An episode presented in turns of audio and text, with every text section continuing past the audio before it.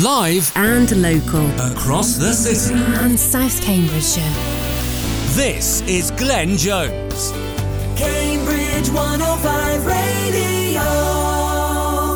Now, I don't know if you've seen this in the news this week. The British Antarctic Survey, based here in Cambridge, of course, are teaming up with the WWF and inviting us to become walrus detectives. They want us to take part in this project called the Walrus from Space Project. Sounds brilliant, doesn't it? Effectively, they want us to look at satellite images collected from space and work out how many walruses there are in the pictures they've taken. Dr. Hannah Cubaynes is from the British Antarctic Survey. Afternoon, Hannah. Good afternoon, Glenn. How does this work then, Dr. Cubaynes? How do I become a walrus detective? Easy. If you want to become a walrus detective, the best thing you can do is head to the WWF website. They have a spatial page on Walrus from Space, and there you'll have lots of information about the project and the register link.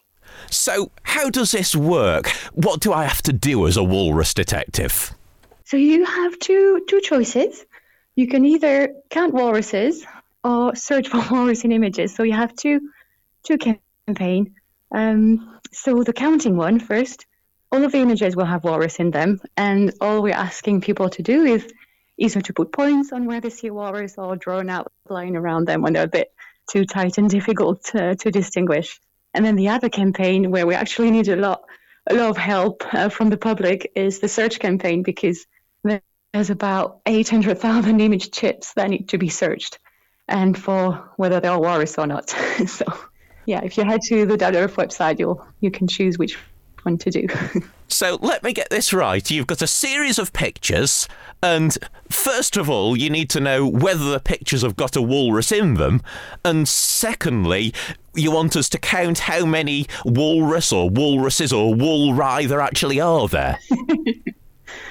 yeah, I mean, I guess it's a bit confusing because um, the counting campaign is actually only made of images that have previously been searched by the public back in 2021. And the search campaign is with new images that have never been searched, which will be counted at a later stage. So, effectively, we're giving you a good idea as to whether there are walruses and how many of them there are in these pictures you've got hold of. Where are these pictures from?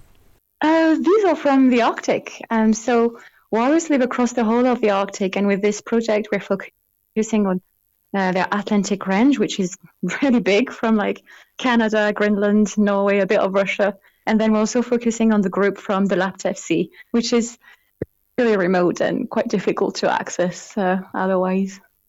Now, it sounds like great fun counting walruses or walry or. What is it actually? Is it a wa- What's a multiple walrus? Is it a walrus, walruses, walry? What is it?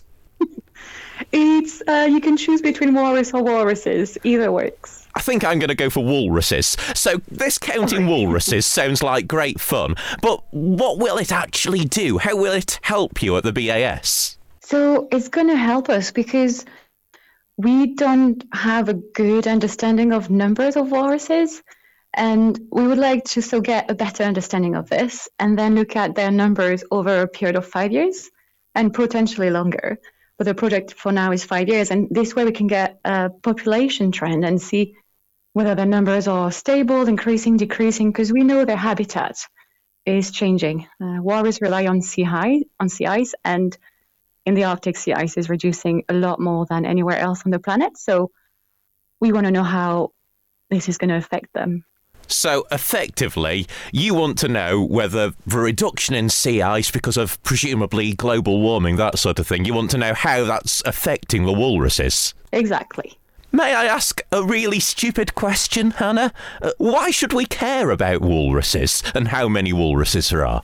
I mean, this is down to personal preferences. Uh, it looks like from the visit from Wally, then Freya, and then lately Thor, people do seem to care about walrus, and in the UK they will try and make sure they're not disturbed. So if you want to make sure their home um, is left undisturbed, then they can fare well in this future, then I would recommend helping with the conservation of this species. Yeah, I, I must admit they are pretty sweet, aren't they? I don't think I could take one in as a pet, though. Uh, where do we find out more about this project, Hannah? So you can either head to the BAS website uh, at bas.ac.uk or the WWF page on Walrus from Space. You'll get loads of information about this and some cool facts. That's amazing. Dr. Hannah Cubaynes from the British Antarctic Survey. Thanks so much indeed. Thank you so much. Cambridge 105 Radio.